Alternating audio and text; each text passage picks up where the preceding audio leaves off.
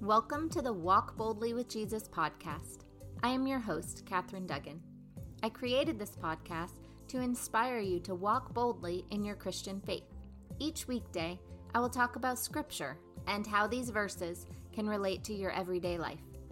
Spending time each day with the Word of God is a great way to fortify your faith. I'm so glad to have you along on this journey. Let's get started.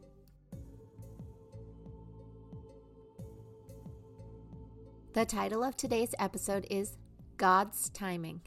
The scripture verse is Mark chapter 8, verses 22 to 26. They came to Bethsaida. Some people brought a blind man to him and begged him to touch him. He took the blind man by the hand and led him out of the village. And when he had put saliva on his eyes and laid hands on him, he asked him, Can you see anything? And the blind man looked up and said, I can see people, but they look like trees walking. Then Jesus laid his hands on his eyes again, and he looked intently, and his sight was restored, and he saw everything clearly. Then he sent him away to his home, saying, Do not even go into the village. I remember hearing someone explain this verse. I can't remember who explained it, but they were pointing out things that I wouldn't have thought of and yet make so much sense. They pointed out that Jesus took the blind man by the hand and led him out of the village. One reason he might have done this was to get him away from the crowds. Not because Jesus didn't like crowds, but because crowds were probably overwhelming for the blind man. He couldn't see anything, but he could hear everything around him. And with the number of people that followed Jesus, that could have been sensory overload. Jesus takes him out of the environment and off to where they can be alone. Next, Jesus doesn't command the eyes to see as he has done in the past. He doesn't just immediately heal the man's eyes. First, he put some saliva in the eyes and then laid his hands on him. I wonder what that guy was thinking. I mean, he's standing there with Jesus, asking for a healing, and Jesus put spit in his eyes? If he had heard the stories of all the miraculous healings where Jesus just tells a paralytic to get up and walk and he does, then he probably thought this was strange. Why did Jesus put saliva in the man's eyes? What was the purpose? Next, Jesus did something else that was different. He asked the man if he could see anything after he laid his hands on the blind man. It seems like usually Jesus was the one telling the person they were healed. And yet in this case, Jesus asked the man if he was healed. The man replied he could see people, but they looked like trees walking. Jesus laid his hands on the blind man again, and he looked intently, and his sight was restored, and he saw everything clearly. Why did Jesus heal this man in stages? One article I read was about how this man might not have had as much faith as his friends did. The verse said, Some people brought a blind man to him and begged him to touch him. The blind man wasn't doing the begging, the friends were. It seems like this man had just enough faith to let his friends bring him to Jesus. In Mark chapter 10, verse 47, we will see Jesus heal another man, and that man was doing all the begging himself he knew Jesus could heal him, and he wasn't going to pass up the opportunity. The blind man here in this passage is not really saying anything. He's more just letting things unfold as they will. The blind man did have some faith. He had enough faith to let Jesus lead him out of town and spit in his eye. The author of the article I read thinks this is why Jesus healed this particular man in stages. He was trying to build his faith along the way. The article goes on to mention that the gradual restoration of the sight of the blind man was meant to symbolize the slowness of the twelve in attending spiritual insight. Their eyes were opened very slowly, similar to this man with the sight. Jesus is saying, You started off completely spiritually blind.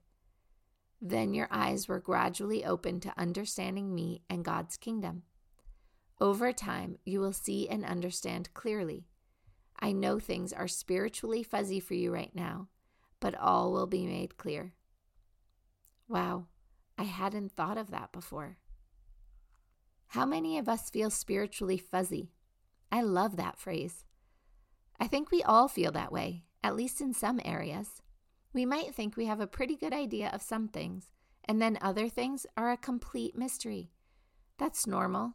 If Jesus is telling the 12 disciples that their eyes will be opened gradually, and they got to be around Jesus 24 hours a day, seven days a week, then I think it's understandable that our eyes would be opened gradually as well.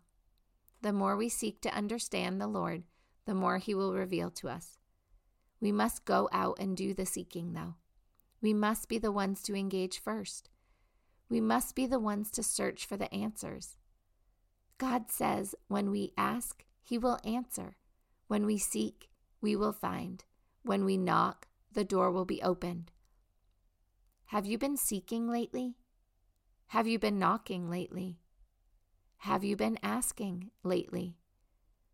I wonder if this delay in the thing you would like is so that God can build your faith gradually. I wonder if the delay in the thing I want is because God is still building my faith so that when I get this thing I want, I am ready for it. I can appreciate it. I feel that is exactly what God has been telling me lately. I seem to want to run ahead of God. When I was at my encounter ministry class and the leaders were praying over me, one of them shared a vision she got. She said it was as if I was running down the street, just looking for people for God to heal. And God was saying, Slow down, wait, wait for me. I keep hearing God tell me that He knows my dreams, He knows my desires, and He is preparing me for them. I am not ready yet, but when I am, He will give them to me. Is it the same for you? Are you still growing? Are you still learning? Are there things that you still have to learn or believe before your deepest desires can come true? Maybe you are not stuck. Maybe you are gradually gaining all you need.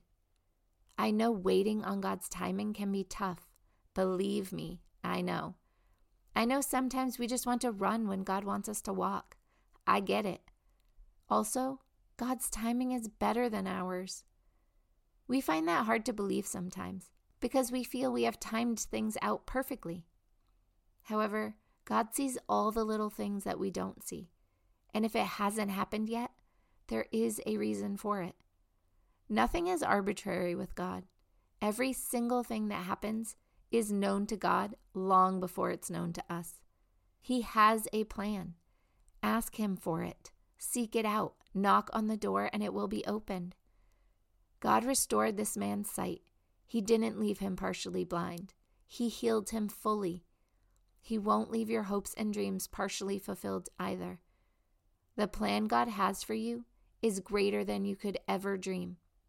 Let Him lead you there, just as He led the blind man out of the city and changed his life forever. Dear Heavenly Father, I ask you to bless all those listening to this podcast today. Lord, we want to see clearly spiritually. We want to seek and to knock and to ask. Please help us to do this. Lord, help us to have the patience to wait on your timing. We know it's the best timing. We just get impatient at times. Help our belief in you grow and in your ability to make all of our dreams come true. Open our eyes, Lord, we are so grateful for you and all you do for us. You are truly amazing, and we ask all of this in accordance with your will and in Jesus' holy name. Amen. Thank you so much for joining me on this journey to walk boldly with Jesus. I look forward to meeting you here again tomorrow. We got some snow here last night. If you have snow where you're listening to this, I hope you're all having fun and staying safely off the roads. Remember, Jesus loves you and so do I. Have a blessed day.